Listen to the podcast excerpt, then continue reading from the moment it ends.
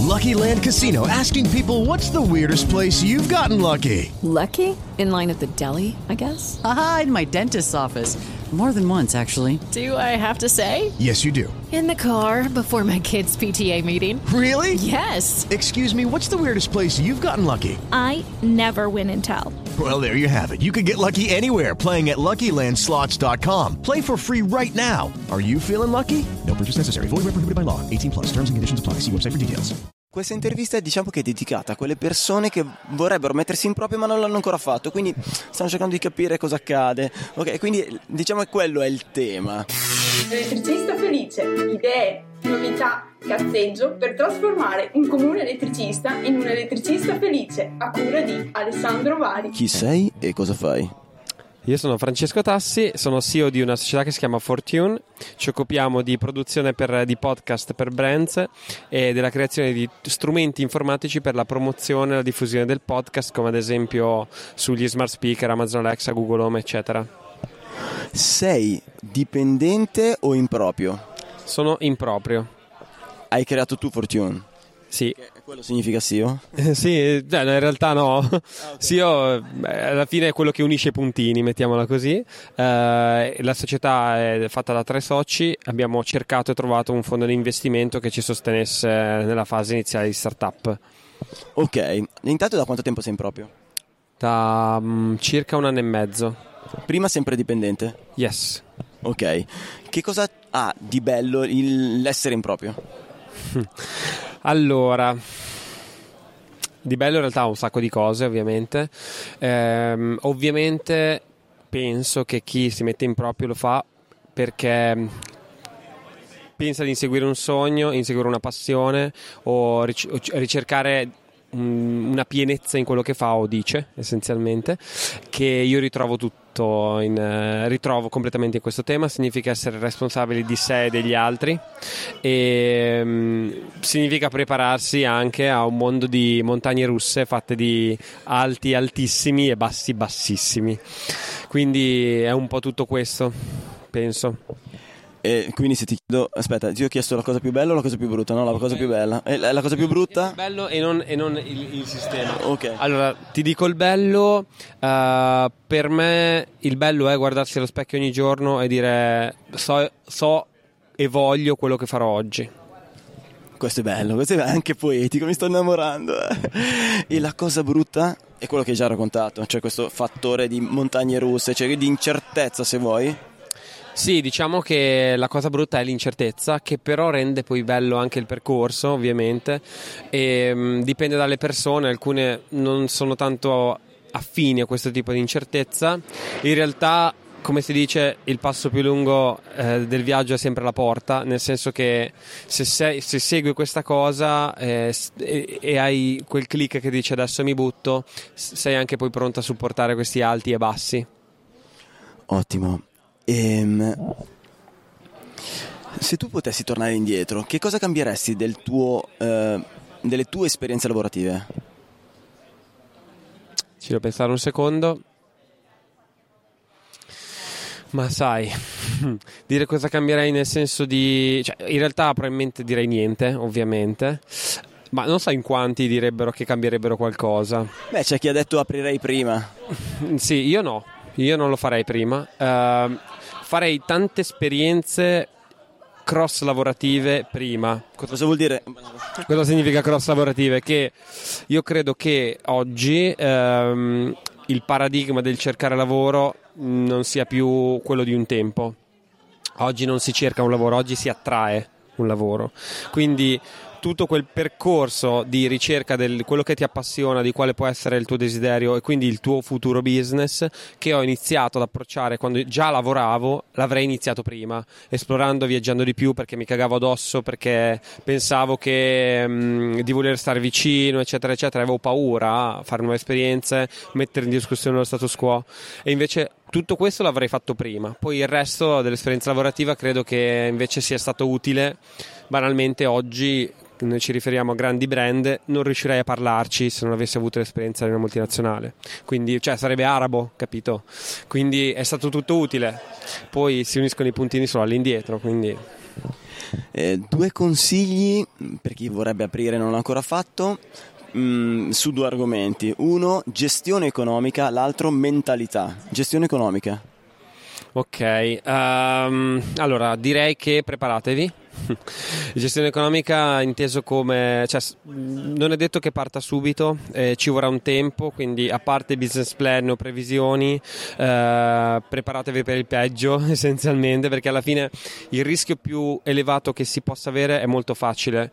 Eh, c'è, un per, c'è un periodo che vi date, questo periodo non è sufficientemente lungo arrivate alla fine di questo periodo che non riuscite più a mantenervi, iniziate a fare un doppio lavoro per mantenere il eh, periodo che state vivendo e alla fine la vostra scelta di cambiare lavoro non diventa altro che un, non essere schiavi di tanti lavori che vi permettono di, di, mantenere lo status quo di in attesa di.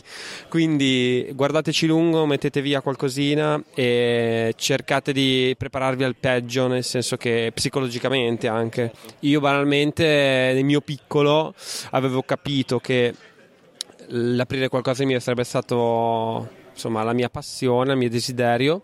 Io non ho assolutamente grandi disponibilità economiche, quindi mi sono basato sulle piccole cose. I miei amici lavoravano da due anni, compravano la macchina e io prendevo quella usata schifosa. Eh, vacanza di vacanze là, e mettevo via, mettevo via e ho, grazie a questo ora sono in vita, se no eh, non, non lo sarei onestamente. La partenza di Fortune è stata complessa dal punto di vista economico? Uh, sì, perché dovevamo spiegare qualcosa che non, non sapevano, nessuno sapeva. Oggi noi ci occupiamo di podcast. Oggi i podcast sono conosciuti, nel 2017 sembra stupido ma non lo conosceva nessuno, gli investitori e neanche gli stessi podcaster americani da cui deriviamo non ci vedevano particolari modelli di business, quindi è stato difficoltoso far passare un messaggio a un fondo di investimento che potesse essere vantaggioso. E ehm, ti dico qualche cagata ma molto pratica, cioè abbiamo fatto miliardi di pitch, quindi miliardi di presentazioni così spesso la gente non capiva e eh, noi non riuscivamo a capire come convogliare un messaggio che invece potesse essere efficace. No? Allora mi ricordo che prima di applicare l'ennesimo bando, l'ennesimo fondo di investimento, ci siamo messi lì un giorno intero, abbiamo preso tutte le presentazioni che ritenevamo interessanti, tipo quelle di Steve, eh, di quando presentò l'iPod, eccetera. Tutte presentazioni di prodotti che non esistevano prima e qualcuno le ha presentate. Quindi abbiamo detto: Senti, se ti sono piaciuti loro, porca miseria, dobbiamo trovare un modo anche noi. Eh, mi ha steso miliardi di fogli. Perché lui dice questo in questo modo? Perché lui usa questa parola e non quest'altra? Perché questo tema lo presenta così? Quindi l'abbiamo smontata, rifatta e poi a qualcosa ha avuto successo. Però sì, è stato difficoltoso. Eh, mentalità Ok, mentalità, part, c'è la parte economica nella mentalità. Eh, la mentalità è, eh, credo, ricordarsi ogni giorno perché lo stai facendo nei giorni brutti.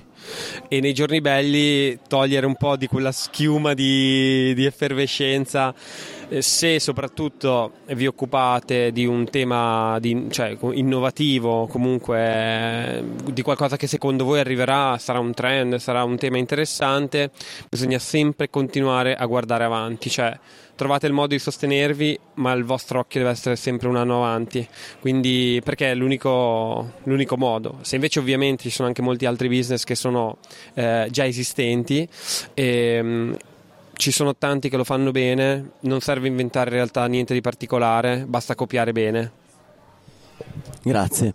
Ultima, no, ultima domanda. Un tuo progetto, il tuo ultimo progetto, un tuo progetto che ti piace raccontare eh, e per i curiosi, chi vuole sapere qualcosa in più di te, dove trovarti? Allora, l'ultimo progetto che ci è piaciuto molto è stato il podcast che abbiamo fatto per BMW, ehm, che si Mm, che parla di prime volte essenzialmente, quindi è stato un progetto per la presentazione della nuova auto elettrica. Ehm, parla delle esperienze che noi abbiamo ogni giorno e che per noi ogni giorno possono essere prime volte. Il podcast si chiama Prime Svolte, appunto, perché c'è un po' di, di auto e un po' di, di prime volte. Ed è stato molto interessante seguire perché è stata un po' una svolta nel mondo podcasting italiano come lo abbiamo affrontato, quindi ne vado nel mio piccolo un pochino orgoglioso. Per chi mi volesse trovare, mi chiamo Francesco Tassi, sono su LinkedIn, su Instagram, eh, quindi come B-Boy Tax su Instagram e niente, sentiamoci. Grazie mille. Ciao, grazie. Chi siete e che cosa fate, quindi rispondete uno alla volta. Allora, io sono Giuseppe Franco, mi occupo di comunicazione, sono un consulente di comunicazione e mi occupo anche di public speaking. Veloce, così, netta, precisa. Eh beh, figa, Consu- cioè, consulente di comunicazione deve essere così, conciso. Io mi chiamo Massimo Petrucci e sono un consulente di web marketing e comunicazione, mi occupo in particolare di lead generation e copywriting. Siete dipendenti o siete in proprio? Io sono in proprio, sì, sì, sì, ho una mia attività, quindi di consulenza. Io ho un'agenzia e si chiama 667.agency. Quindi siete tutti e due in proprio, molto bene. Da quanti anni siete in proprio? Ma questa devo, devo mettermi a fare con i ditini, una decina d'anni, non lo so. Bah, saranno vent'anni credo. Ok, no, l'im- l'impo- lui- Scusami, lui è più anziano, non so se si nota, forse poco, però è più No, anziano. in realtà non si nota, quindi è un complimento. allora, nel, eh, dopo l'età, no, questo, questo sì, allora l'età, da quanto tempo lavorate in proprio serve solo per capire perché le risposte che date, perché se te lavori da sei mesi poi mi dici, ah, guarda la figata, è tutta un'altra roba, capito? Quanto è importante nel vostro lavoro di lavorare in proprio la figa? Eh, credo che sia un movente fondamentale per poter iniziare un'attività professionale. Ok, non è questa la domanda. la cosa più brutta di essere in proprio? La cosa più brutta è darti dei, mh, dei limiti, mi viene da dire, insomma, anche darti dei tempi, dettarti i tempi, perché delle volte hai quella mancanza di, di forza che non ti viene da nessuno, non ti viene imposta da nessuno, non c'è una persona che ti controlla, per cui sei tu a darti questi limiti e quando sei la stessa persona rischi di litigare, per cui mantenere, riuscire a mantenere questa cosa, ad essere costante, avere quella disciplina in quello che stai facendo, secondo me è l'aspetto più difficile. Poi gli altri, chiaramente, eh, i calcoli, le agenzie delle entrate, quelle cose lì, però prima anche il fatto di non litigare con te stesso, il te stesso che ti dice guarda, devi fare rispetto a quello che ti dice vai, vai, non so, a- in vacanza e non fare nulla. Questo secondo me è l'equilibrio fondamentale. Se poi hai a che fare anche con delle persone, quindi con dei collaboratori, anche quella comincia a essere una difficoltà se non inizi a capire chi hai davanti e come devi parlare a loro. Assolutamente, tutto quello che ha detto Giuseppe, però io aggiungo la perseveranza è una parola magica che è nonostante tutto.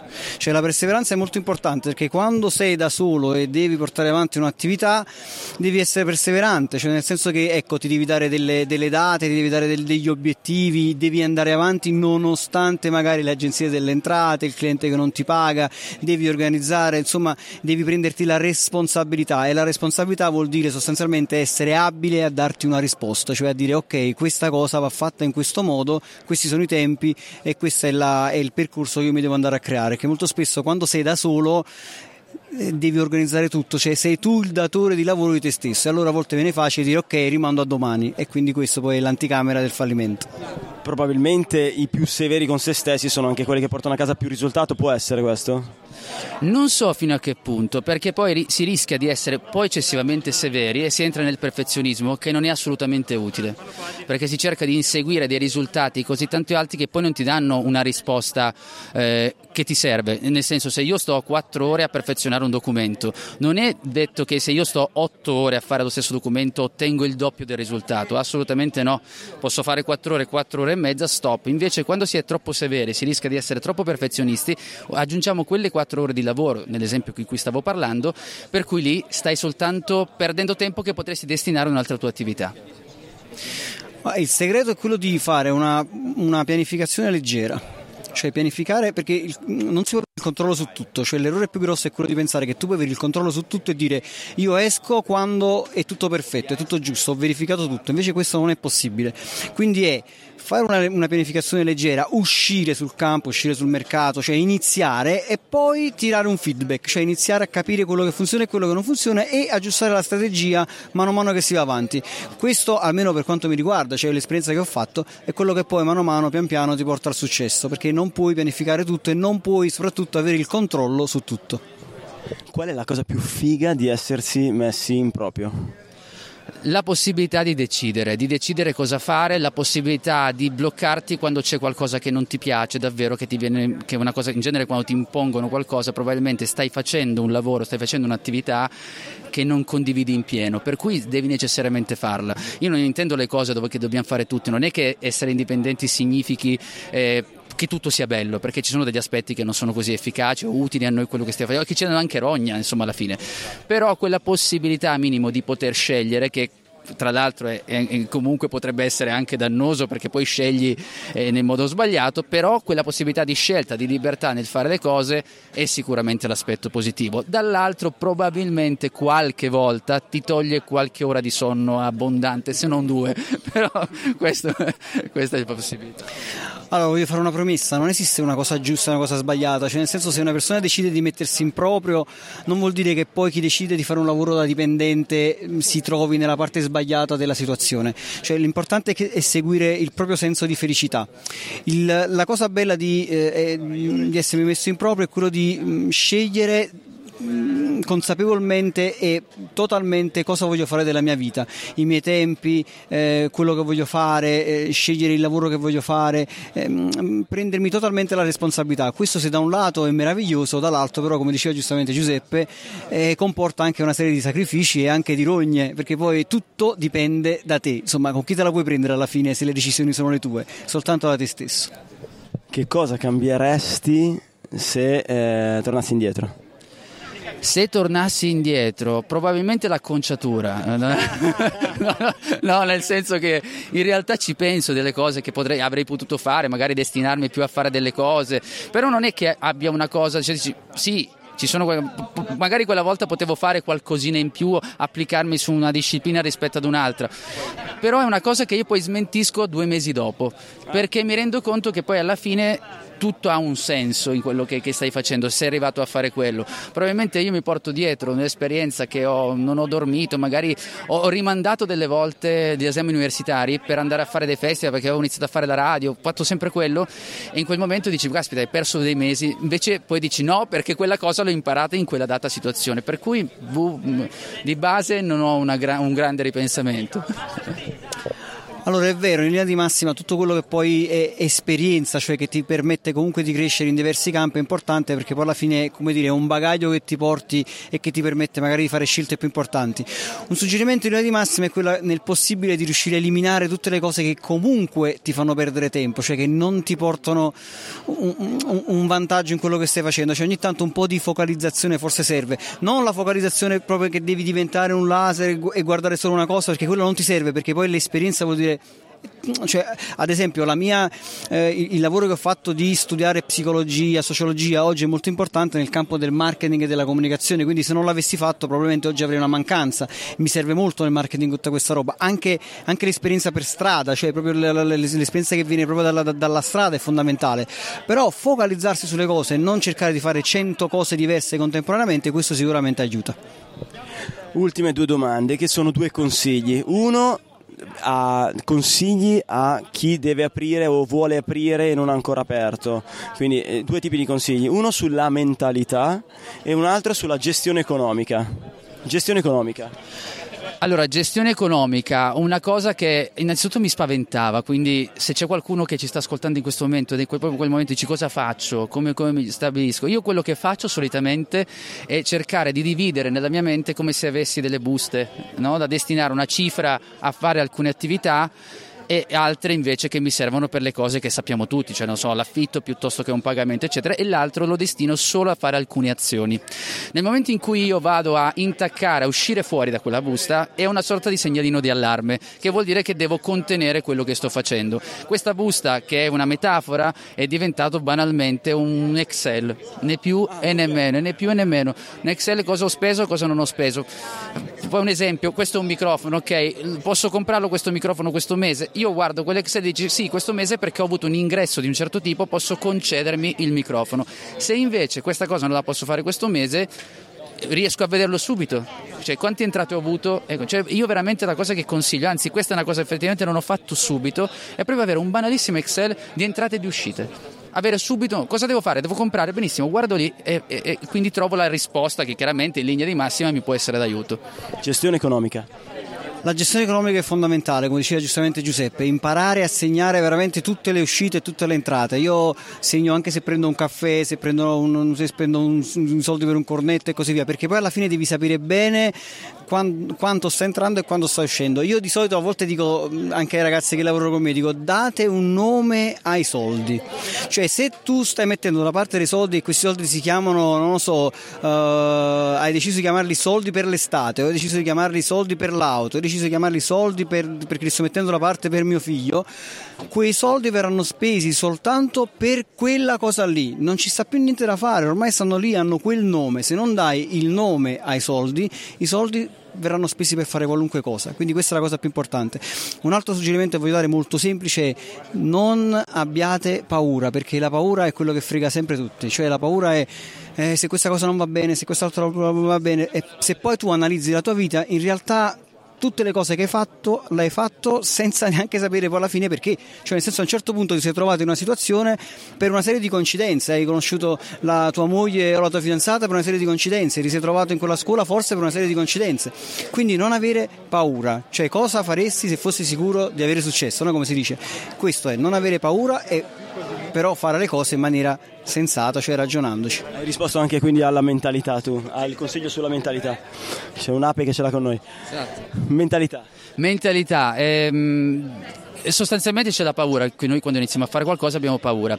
Allora io una cosa che dico è, noi dobbiamo affrontare una scelta, io devo ancora iniziare l'attività lavorativa, devo, so, aprire una partita IVA, in quell'istante mi vengono in mente cosa farò con i soldi, se ce la farò, tutte quelle problematiche normali. Allora io dico sempre una cosa, se rimani fermo ti penti lo stesso e ci sarà un giorno in cui dirai oh, forse ho fatto quell'errore. Per cui secondo me nella misura in cui tu riesci a stabilire quello che dicevamo anche dal punto di vista economico, di non fare sfarzi eccessivi, tieni sotto controllo quello e inizi a vederti con una mentalità non del perfetto, assolutamente la perfezione è il nemico assoluto, assoluto, che non significa non, significa non fare le cose bene, significa non esagerare, fare il meglio in quel, mom- in quel momento. Quando tu inizi fare delle cose che fra quattro anni dirai come cacchio le ho fatte, però ricordati che in quell'istante hai fatto il meglio che potevi fare. Guarda, voglio, posso aggiungerti una cosa veloce, molto importante questa cosa. La maggior parte della gente che frequenti non è un imprenditore se facci caso, tutti, la maggior parte della gente che sta vicino non ha un'impresa, e però ti dà consigli sull'impresa. Ti dice non aprire una partita IVA per questo e per questo altro motivo, però non ha una partita IVA. Quindi sono le persone peggiori che ti possono dare un suggerimento. Ecco, una cosa molto importante da fare è frequenta oppure chiedi consiglio a chi ha un'impresa, a chi oggi sta facendo un'azienda, cioè ha un'azienda alla porta avanti, perché queste persone possono darti un consiglio. Cioè frequenta persone che ce l'hanno fatta, che hanno avuto successo in questo campo e cerca di capire perché perché ce l'hanno fatta, chiedi a loro perché ce l'hanno fatta, perché sono le persone migliori che ti possono dare un consiglio. Quali sono i vostri progetti e eh, dove la gente curiosa può incontrarvi? Allora, personalmente mi puoi incontrare a giuseppefranco.it, che è il mio sito di riferimento. Come progetto è un progetto che condivido con Massimo, che è qui accanto al mio canto che avete ascoltato, adesso scappa, adesso sta andando a prendere, che abbiamo un podcast che stiamo facendo, che è Mai dire 30 minuti di marketing, che nasce poi alla fine di un incrocio di conoscenze cioè io come professionista che mi occupo di comunicazione e public speaking, come ho affrontato questa cosa, come sono affrontato dal punto di vista del marketing, lui che è un'agenzia di marketing, quindi abbiamo messo insieme queste cose, che io poi alla fine parlo di public speaking per il business, lui e le sue strategie di lead generation e facciamo queste chiacchierate. 30 minuti, la cosa è simpatica, probabilmente chi ci sta ascoltando lo avrà già capito, che noi abbiamo problemi a fermarci nel parlare e, e, quindi allora 30 minuti dicevamo all'inizio abbiamo detto iniziamo con 30 minuti ma non sono mai stati 30 minuti e quindi mai dire 30 minuti di marketing sì è vero il, problema è proprio questo che noi iniziamo a parlare però non ci fermiamo mai per cui eh, volevamo fare puntate più piccole poi alla fine non ce l'abbiamo fatta e, e quindi abbiamo detto mai dire 30 minuti di marketing perché non ce l'abbiamo insomma mai fatta i progetti per il futuro io ho un'agenzia che si chiama 667.agency è un'agenzia specializzata nella lead generation nella marketing automation, insomma tutto quello che riguarda il marketing, ehm, il web marketing in generale e il copywriting in particolare. E che altro dire? Potremmo parlare all'infinito su questa roba, per cui... Non diventa mai dire 30 minuti di intervista, io te lo dico. Di intervista, però se tu vuoi ci puoi chiedere qualsiasi cosa, possiamo parlare di frutta, possiamo parlare di... qualsiasi domanda, no? elettricista, no? di psicologia, filosofia, qualunque cosa tu voglia. Come faccio a beccare qua in questa fiera? Allora, purtroppo non devi prendere ad esempio da noi. Eh, no. Questo è il primo, il primo consiglio che mi viene proprio da darti, proprio così. Ok, Vi ringrazio tanto, tanto, tanto. Grazie a te Alessandro. Grazie Alessandro, ciao. Elettricista felice, idee, novità, cazzeggio per trasformare un comune elettricista in un elettricista felice a cura di Alessandro Vari. Adesso basta! No, non è giornata, non ne posso più, guarda, io chiudo, eh, chiudo. With the Lucky Land slots, you can get lucky just about anywhere. This is your captain speaking. Uh, we've got clear runway and the weather's fine, but we're just going to circle up here a while and uh, get lucky. No, no, nothing like that. It's just these cash prizes add up quick. So I suggest you sit back, keep your tray table upright, and start getting lucky. Play for free at LuckyLandSlots.com. Are you feeling lucky? No purchase necessary. Void where prohibited by law. 18 plus terms and conditions apply. See website for details.